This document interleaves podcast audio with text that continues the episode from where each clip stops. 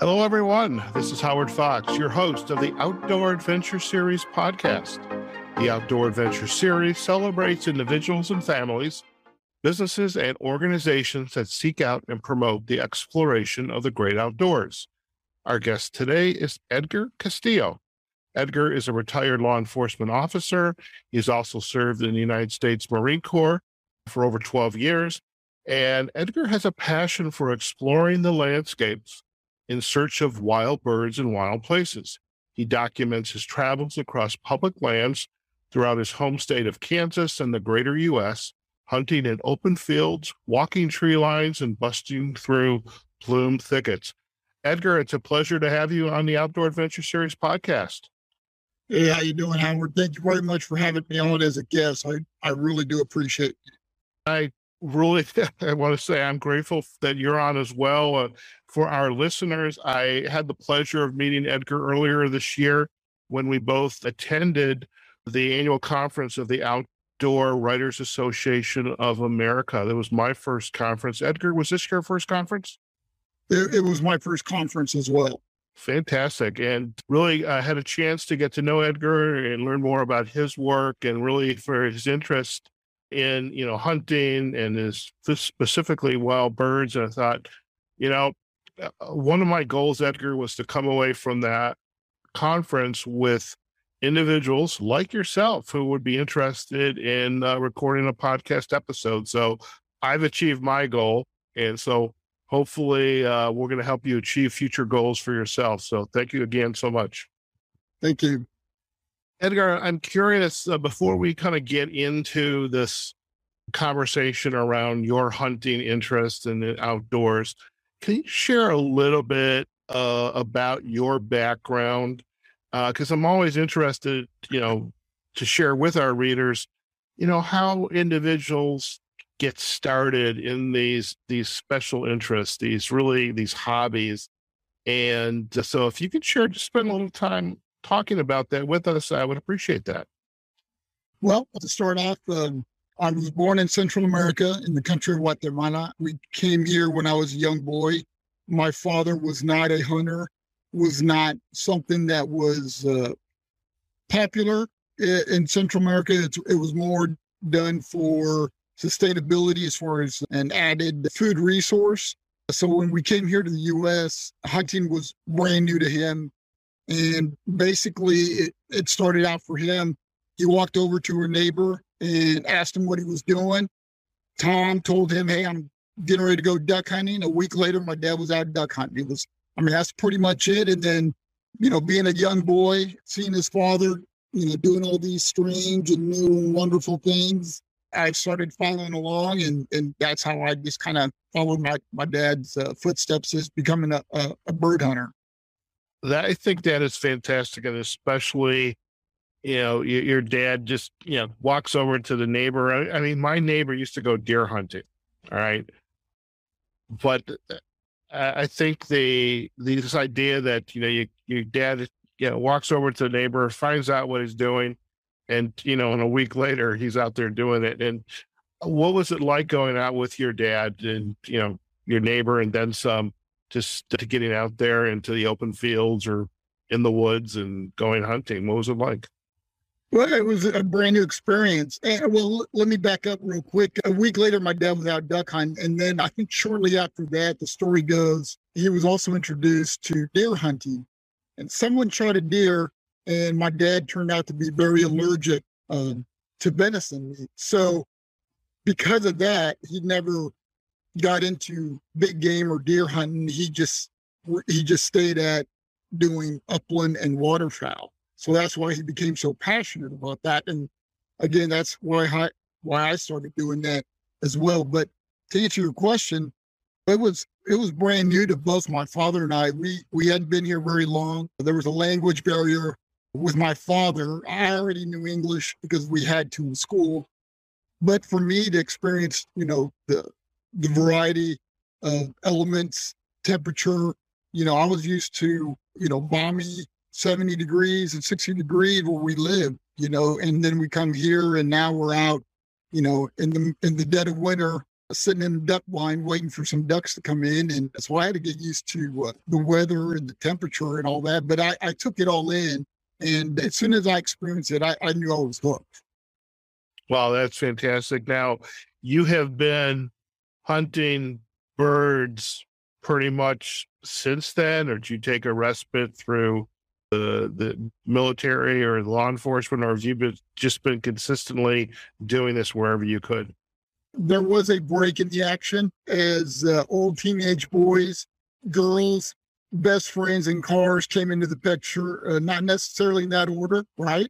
And, I knew you uh, were going to say that, by the way, Edgar. I yeah, did know that. And so, you know, th- there was times when, you know, when my father, like, I, I would see him get ready. I knew what was going to happen, and and you know, I opted to go and do something else. So during late junior high, definitely high school, I was I did not participate in in, in going out with my dad. And I I, I wish I would have, but uh, as soon as after college, I joined the Marine Corps, and then I came back on my first deployment the first thing that we did was to go out pheasant hunting. And then since that time, it, has been um, a constant uh, thing in, in my life.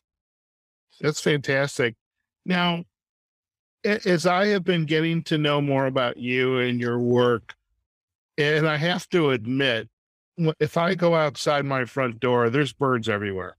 All right. Even here in, in Las Vegas, there's birds this idea that there are wild game birds out in the fields, perhaps even in the desert or in the Midwest, the, the Kansas state of Kansas, where you're at. I lived in Michigan, Chicago. It never really dawned on me that there are wild birds that individuals would go looking for to hunt. Now, I know about duck hunting and that sort.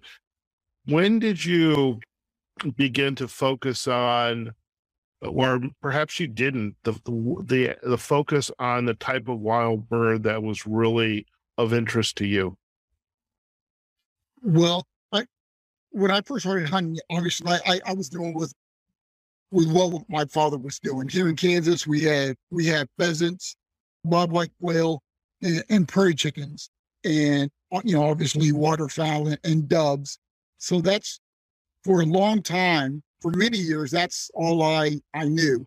And, you know, as I was growing up, I would follow my dad. We would go to a local gun shop where he would buy his his shotguns and hunting licenses, and I would always, you know, peruse through the the hunt magazine. So I knew there was other game birds out there.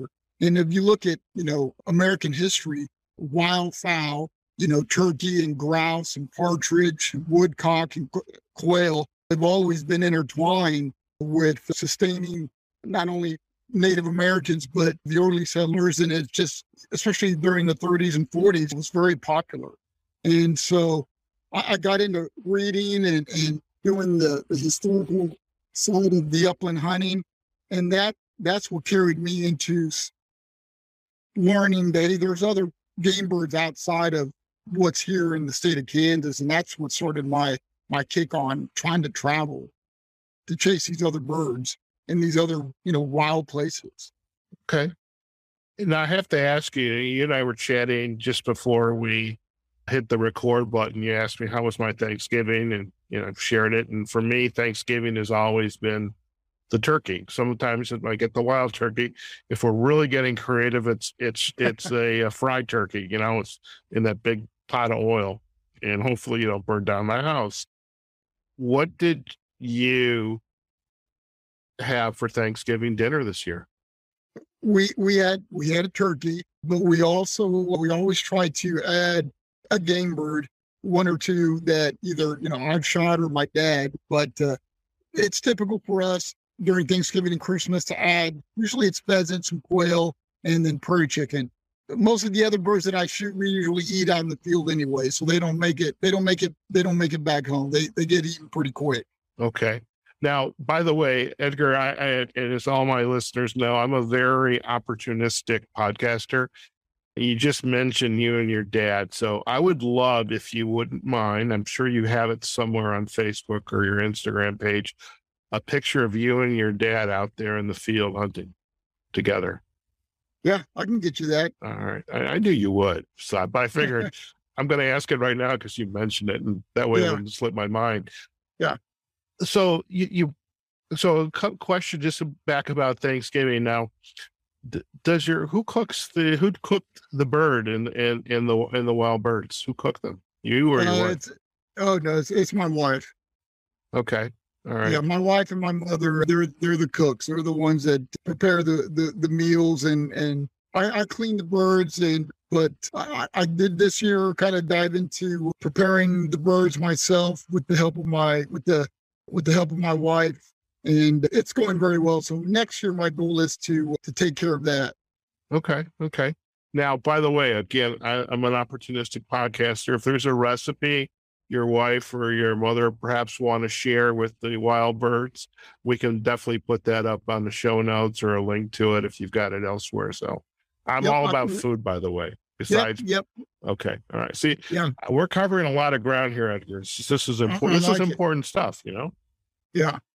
When you began to really you know get out of the state and and, and discover other uh species of, of game birds what were the what advice would you give to an individual who wanted to follow in similar footsteps? I mean you had the the benefit of growing up with your dad and this kind of you know being with him and as his interests ev- evolved so did yours to where you are today but if you're a, a new person maybe they come across this podcast episode and it's like hey i want to do that what kind of advice would you give them to get them started in exploring this this sport Excellent question. And I, I get that question quite a bit. You know, I, I would say the easiest way is, you know, first find someone, whether whether that's, you know, whether you know someone personally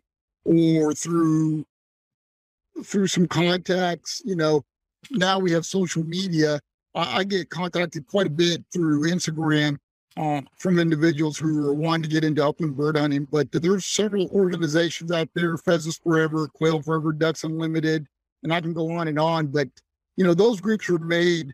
You know, they're, they're there t- uh, to help people that are wanting to get involved in conservation and habitat, but they're also there to mentor new individuals wanting to get into hunting. So I would say find someone or find an organization and then get plugged into that. And if not, you know, there, there's a there's a lot of groups, local associations that you can reach out and find that'll put you into contact, tell you what you need to do, and and even outfit you and tell you, you know, as far as like what you have to have as far as requirements to legally hunt and whatnot. the the licensing aside because i'm sure there's well, state licensing maybe there's even local licensing licensing aside what is the approximate you know within a i don't know a couple hundred dollars investment that someone would have to make to get out there and, and begin the hunting let's assume he or she is with you know a more experienced hunter as a group but what kind of investment are we looking at you know, it just it just as with anything, you you're gonna at some point you're gonna have to, you know, invest a little bit of money, obviously. But like like again, to go back on myself, when I when I get asked, hey, you know, do you mind taking me out? I, I've been doing this for a long time, so I've got plenty of gear. And if you find someone um, that's that's been around and that has accumulated all that gear, you can get a shotgun and a vest rather easily. But as far as purchasing, all you need you need a good pair of boots and, and a shotgun. And like I said, you don't you know a basic shotgun. You're you're talking a couple hundred dollars and a good a good decent pair of waterproof boots, and you're set. And then you know you can find a secondhand bird vest probably under 40 bucks and that and that's all you that's all you need. But you know as, as with anything as you get more into it you're going to find that you know comfort plays a factor into it and then that's where you know if you if you you, know, you want a nicer shotgun you want a nicer vest you know that's when all those things kind of come into play. Okay. But very basic very basic Okay, so really, it's not a huge barrier to entry, and like, but you are no. so right. I mean, once you get started, when the interest grows, then so does your your investment. What I love about your sport, and I would put fishing or angling in there as well, is your sport is incredibly colorful, which means you know, for me, I'm saying thinking visually. If I was photographing you with your your family, your friends out there hunting, everything from hold the gun, the vest, the hat, the colors of these wild upland birds out in the fields. I mean, you talked about, you know, in the your prep for the show, and I added in show notes that walking in open fields, tree lines, and plum thickets. There's just so much color and variety, you know, from all aspects of this sport and I and I think that's what really amazes me, and it, it really interests me because it, you know, the you're not just doing this activity, but there's so much other, you know, food for your senses, so to speak. And right. it, it, what what what has that done for you? Just the fact that you're out in these open fields and you're in nature and the colors, the smells, the sounds. What's that done for you? Well, for me, obviously, when I was when I was growing up with my father, you know, I, I loved being outdoors. We were an outdoor family, but it started changing for me after I joined the Marine Corps, and then when I became an officer. For me, the uplands um, was a way for me to sort of deal with what I was what was going on at work. You know, to it wasn't it, it wasn't to get away from my family uh, by no means, but it was for me to uh, just refresh myself and not having to deal with all the the the evil and the ugliness that I had to deal with on a day to day basis. For me, the uplands was for, it was for, it was a place for me to get away and just restart my life and just being out in the outdoors. People that know me, I if if I get a bird, if I shoot a bird, that's fine. If I don't, I can walk all day long, come home and tell my wife um, that I had a great day. And she knows that that that I don't have to have a bird in my bag. I don't have to shoot limits of birds or anything. That that is second for me. For me, it's just being with my friends, um, experiencing, you know, just the outdoors, you know, and like you said, especially with the guys that I hunt with, we're we we work together, so we're all on the same page. But we we find ourselves, you know, as we're hunting to stop and just watch sunrises and sunsets and just sit there and, and see all the colors of the landscape. That is what what brings a smile to me because that's what I remember doing with my dad when we first came here to the US because it was all new to to us. Okay. So I have a, question I want to ask, and it, it you mentioned it a couple times as the uplands. Can you define what you mean by that? Because I grew up in in an urban setting. The closest I've ever been to anything other than that is here in Vegas because I can go out to the desert whenever I want. What is what it defines uplands for you? Can you share that? When I say the uplands, it, it's it's it involves a wide range of, of environments. Especially here in Kansas, the uplands to me is rolling grassy hills, tree lines, uh, not necessarily forests, old farmsteads, transitional places where riparian fields or meet with old ag fields. But the uplands also referred to when I'm, you know, I, I hunted in Colorado in, in, in, late September and October. We were hunting dusky grouse and sage grouse. You know, I was in the uplands you know, chasing sage grouse, even though it was a completely different landscape and different uh, environment, different habitat. Uh, upland birds in general are just, you know, game birds that are, um, you know, on the open, wide fields, you know, like from rocky mountains to desert fields to, you know, corn and, and, and wheat fields here in Kansas. You know, you have a wide gamut of, of, of environments and, and habitat. Okay. Okay. So I have one more question. Another, another question is as I was prepping for the notes for today's conversation, in one of your sites, you use this term about clues to determine areas for, and these were the words loafing feeding, and roosting. So those Yes. words I imagine are very familiar to you. Yes. And when I saw the word loafing, I got to thinking about, you know, I was a kid, I was just loafing around. I mean, my mom wanted me to go outside and play or get out of her hair, but I was just loafing around. That that was immediately what came to mind. Can you help define what those words mean in, rel- in relation to, you know, the, the bird hunting?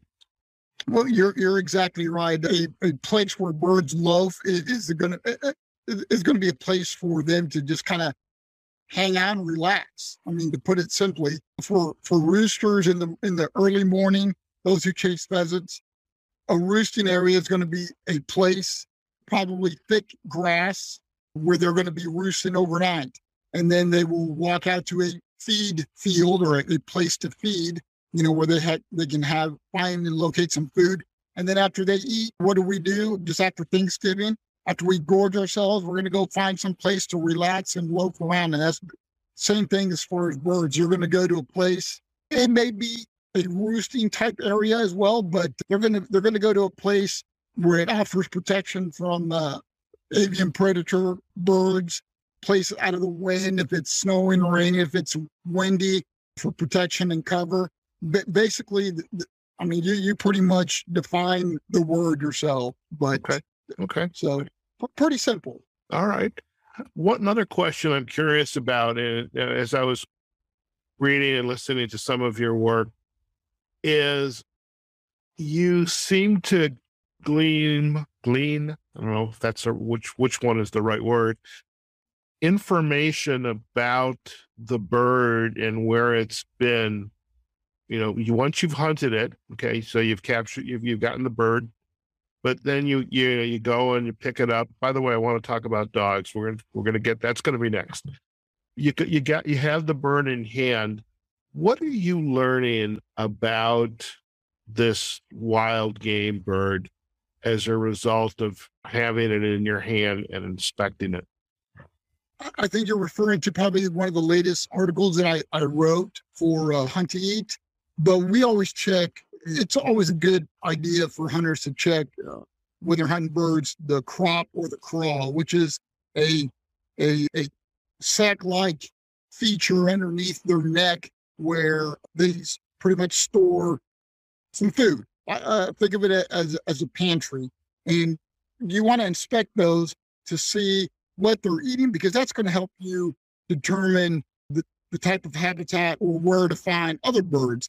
Case in point is I was hunting out last week and we shot a couple of bobwhite quail. And as soon as we shot them, we inspected their, their crop and we found uh, a bunch of uh, insects and milo seeds. And sure enough, you know, about a, a field over was a, a, a field of uncut milo. So we knew that was a place, uh, a food source.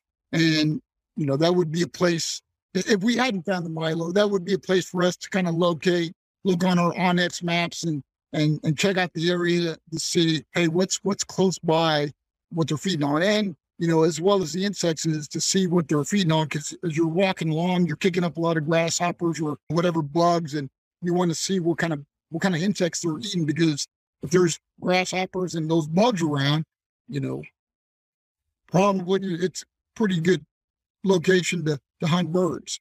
Fantastic. Now, when you hunt the bird and you've you've got it and you're going to prep it for cooking.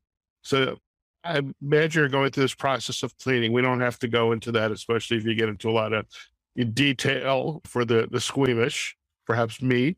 How are you and your friends, family enjoying this this bird for for your meal?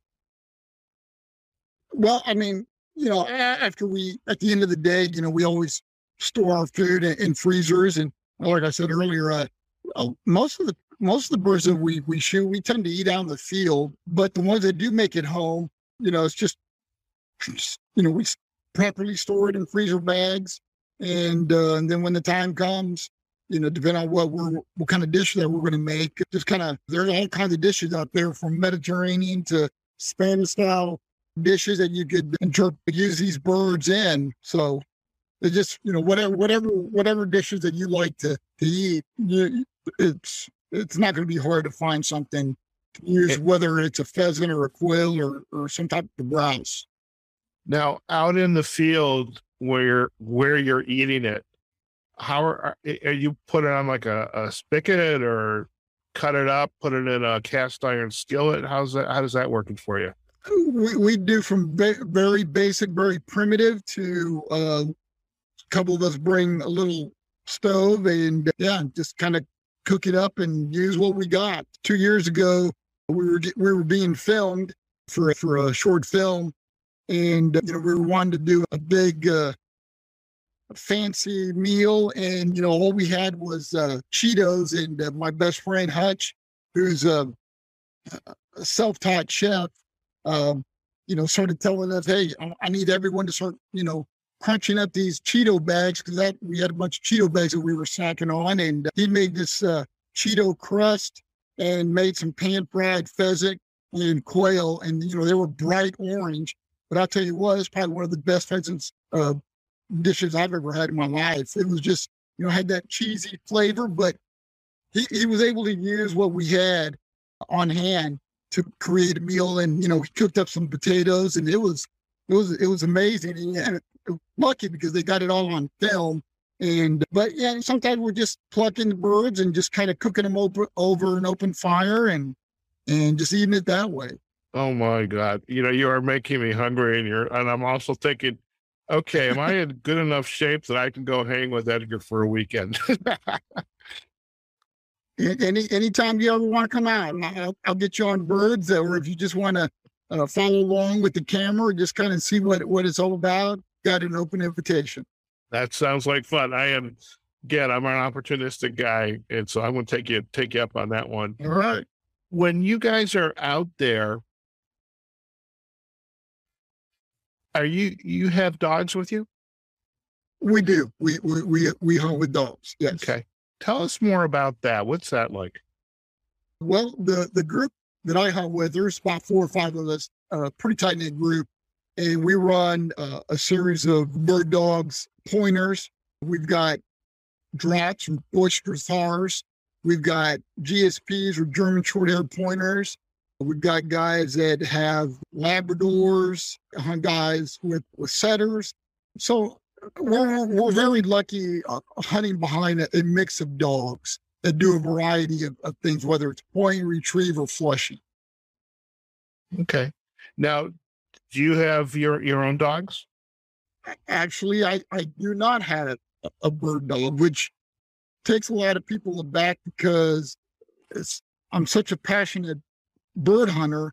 You would assume that I had a bird dog. I I, I did have a, a bird dog, but at the moment I I do not. Okay. But I, I'm fortunate to have buddies that do have bird dogs. But I also hunt a lot on my own without a bird dog, and I do very well.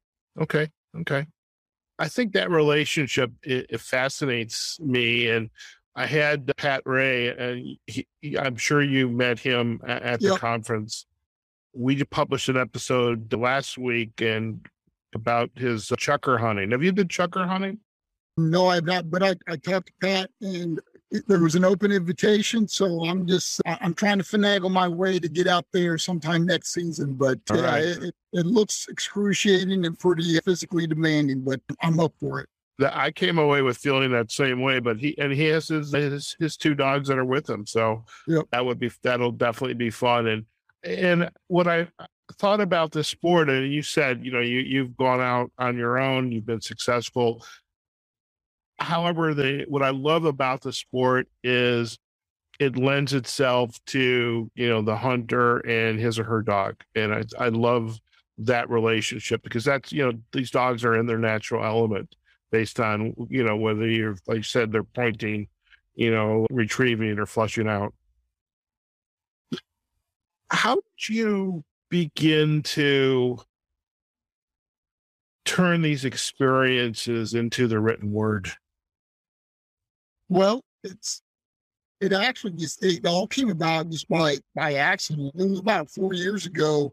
Um, you know, I, I, mentioned earlier when I was a, little boy going to the Olathe gun shop with my dad and, and, and looking through magazines. I think I was just like anyone else is as I looked through those magazines and those photos of those dogs and those birds, I envisioned myself, man, I, I could do this one day, or I would love to do this one day. But then the reality set in that, you know, there's, you know, I'm not a writer uh, by trade, by, by, uh, by uh, teaching or by schooling, education, or anything uh, such as that. But four years ago, I got introduced to social media, Instagram, and and the opportunity fell into my lap. I was asked to write something, and then just from there, it just kind of blossomed, and it's just spiraled um, out of not out of control, but it, it's uh, it's done very well for me. And then I've been able to share my stories and you know personal experiences as well as advice to to others, and and I've really enjoyed it. Where are you able to post your work to? It's been for a variety of magazines, a e you know e magazines, uh, mm-hmm. and websites and blogs. But I, I, yeah, I've written for Project Upland, Pheasants Forever, some European journals, and, and a host of others. And how did you come to discover the Outdoor Writers Association of America? You know, it was probably about a year and a half ago. I was, as I started getting more involved in the outdoor writing, I'm one of those guys that if I'm going to get involved with anything, I want to be the best that I can be at, at something that I'm going to be doing. And so I was looking for something that could provide me with some information. I, there was hardly anything on the internet, or at least I just couldn't find anything when I, you know, Googled outdoor writing because I wanted to learn, you know, the ins and outs, the etiquette behind and how to do, you know, all these little things that go behind with the outdoor writing about invoices and and managing everything. And and I, I couldn't find nothing out there. And then I came across by accident the Outdoor Writers Association. And I, I, I sent an email and then next thing I know, I had uh, Chez, the director, reach out to me, and I, di- I didn't know who he was at the time, and and we actually spoke about four or five times exactly a year ago. And then when he our last conversation, I remember him telling me, you know, Edgar, I, I think the Outdoor Writer Association is what you're looking for, and this is what we have to offer. And so I joined up, and you know, I, it, has been wonderful. It, it, it had everything that I was looking for. That's fantastic. And this being like me, your first uh, annual conference, what were your big takeaways there? You know, just, just like anything in any career, in any profession, especially like in law enforcement, you know, networking is is pretty much everything. You know, it's a top thing. Uh, I walked away, you know, you and I connected. Obviously, we're doing this now, but I, I walked away with a lot of contacts, made new friends, as well as some writing opportunities that came about from uh, from attending the conference. And I think you and I, you know, we we attended several classes or breakout sessions to improve our craft. So I walked away how how to improve my writing skills as well as new ideas on on what to write about, as well as just improving my overall craft. Definitely that. Definitely that. What kind of advice would you give? I mean, eh, to an up and coming outdoor writer, and you're relatively new at this. It's, I mean, some of the folks you and I met have been made entire careers out of it.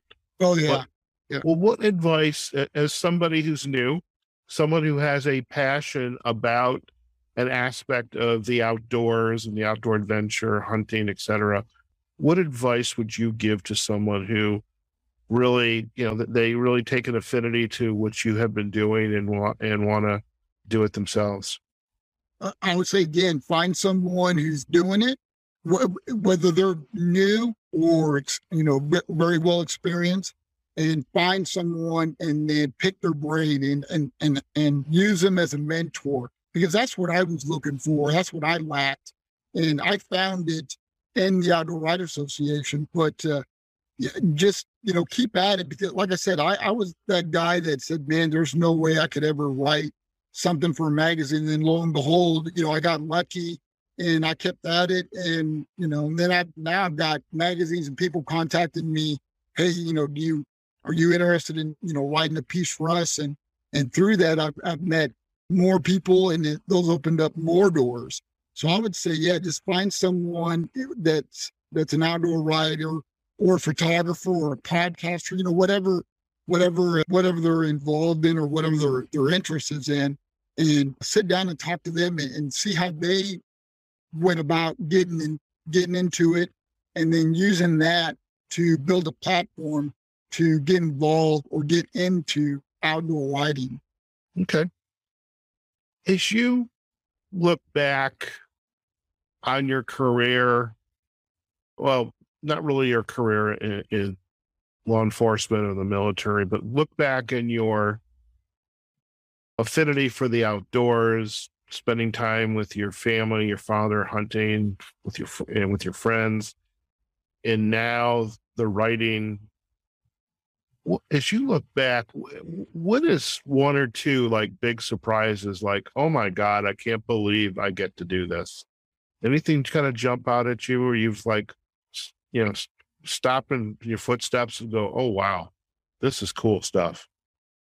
It, w- it would have to be being labeled as a, as an outdoor writer. You know, we talked about this earlier, and it's it, to me just someone saying that it, it, just it still feels funny. But when I I just got a magazine uh, in the mail just a couple days ago, and I had a story from a Arizona trip from three years ago, and you know my wife was like, you know, you know, congratulations, you know, I'm very proud of you. And I just I can't believe that you know I'm opening up a magazine there and the photography and the words that I that I wrote, you know, are, are staring right back at me, and I'm able to share those experiences and hopefully encourage someone else to either write or get out there and bird hunt or just get out outdoors and just chase your dreams. So it just the the whole outdoor writing aspect of it is just it's still new to me and I just I can't I I can't believe I can't believe that I'm here talking to you, you know,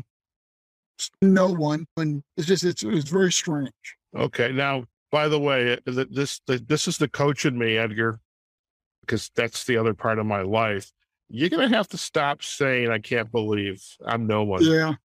Okay. You got to get that out of your vocabulary today. Starts today, buddy. Yeah. Yeah. Right. I, I know that. I, I'm a very, I'm a You're very, humble. very proactive. Uh, you, you find if you knew me when I was a, an officer, I'm the type A personality. I am.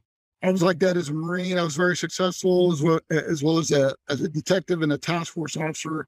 But this this thing, I just and then going to the conference and seeing all these people that are around me, I'm like, what am I doing here? I am just way out of my element. So yeah, you're you're right, but I don't know. It's just I, I don't like I, I don't like the spotlight, and I just I don't feel like I'm Get get used to it, my friends. Get used to it. Yeah. All right.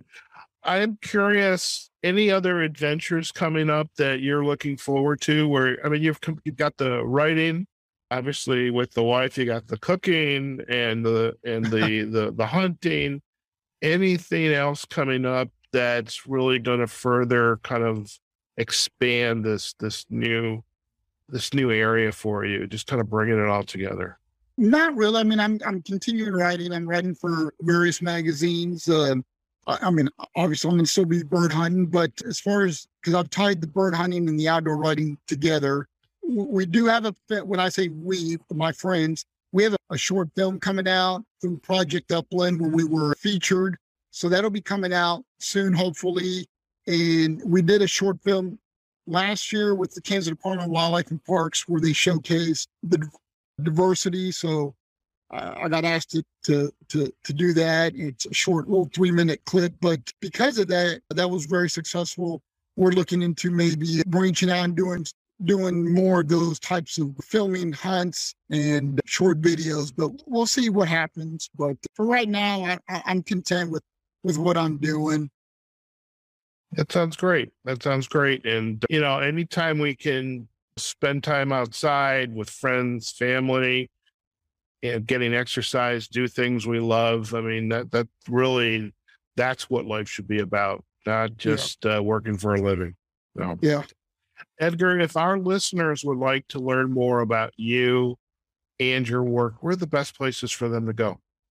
Well, I, I find the easiest way would be just, you know, just do a quick Google search of my name, Edgar Castillo, and then type upland hunting behind it. And you'll get a, a, a slew of things, articles, uh, and podcasts that I've done. But probably one of the, the one of the biggest uh, places that you can find most of my content material is Project Upland with my name behind it, Edgar Castillo, and you'll see all my articles um, that I've written for them. Okay. Fantastic. And I know you're on some of the top social sites like Facebook, Instagram, and also you have a LinkedIn profile as well. Yep, correct. The Instagram would probably be the easiest place okay. to find me uh, as far as my photographs. And then I also put out uh, the content material that I write. I promote it on there. But yeah, either Facebook, LinkedIn, or Instagram.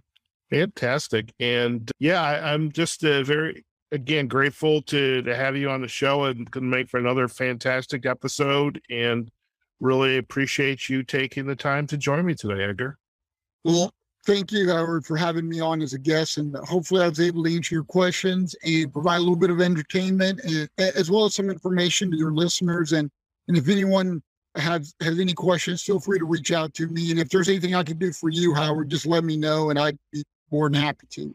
Well, I do appreciate that. And again, I the, just think of this as the growing relationship, good friendship, and really anytime I and my listeners learn something new, and that, that's the goal make the world a better place and take care of ourselves, our family, our friends, and just be good out in the environment in yep. nature. So thank you so thank much. You. Stay on the yep. line. We're going to do a quick close and you and I can have a final chat. Okay.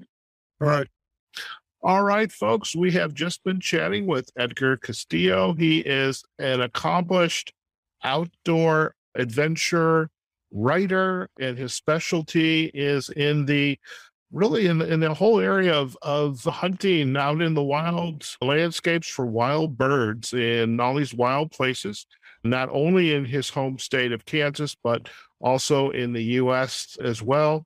So, hey, you know, wherever there's an open field, tree lines, you know, thick thickets, if there's wild birds out there, chances are someone like Edgar is going to have some interest in perhaps having a visit. And you know, we learned a little bit about what it takes to get into this hobby. Some of the lessons learned about once you, you know, you do happen to uh, get your your wild bird and you know what to, what to look for when you you pick it up. We've talked about little bit about cooking. You know how he's preparing with his wife, either at home or with his friends out in the field. One thing we didn't ask him, I probably should have asked, asked Edgar. I'm going to ask you right now: Does your wife go hunting with you? I know she does not. Okay. All right. So, well, we found that out too. But she's probably, well, we know she's got to be an accomplished uh, uh, cook and with also with his mother, you know, preparing these wonderful meals. So, we're going to definitely try to finagle a, a recipe as well as well as some pictures of Edgar's adventures.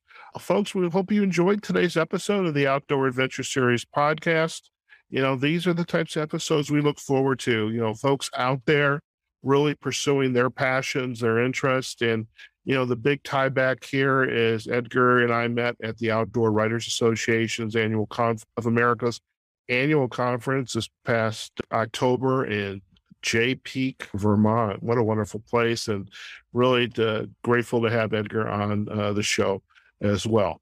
Okay, folks, you can find us on the Outdoor Adventure Series dot com website. That's our new website devoted to these outdoor adventure episodes. You can also find us on Facebook and on LinkedIn. The episodes are still going to post on the Success Insight podcast pages there. We are also on the major podcasting platforms Google Podcast, Apple Podcast, Amazon Music. Audible, and Spotify, where we have the Outdoor Adventure Series playlist. Eventually, we'll have uh, podcast platforms devoted to the Outdoor Adventure Series, but right now, those two can be found by just searching for Success Insight. If you enjoyed this episode or any other episode, we want to hear from you. Uh, please send us a note. You know, let us know what you thought of the episode. And if you have some ideas for other episodes, we want to hear that.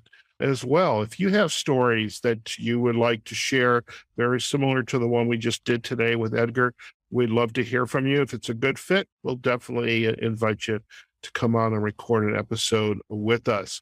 I think uh, once this episode drops later this month, we're going to be well over uh, 100 episodes this year. I think we're going to be close to about 116ish, some somewhere in that vicinity. So it's been a busy year but we have thoroughly enjoyed ourselves and what we've accomplished, especially with this outdoor adventure series.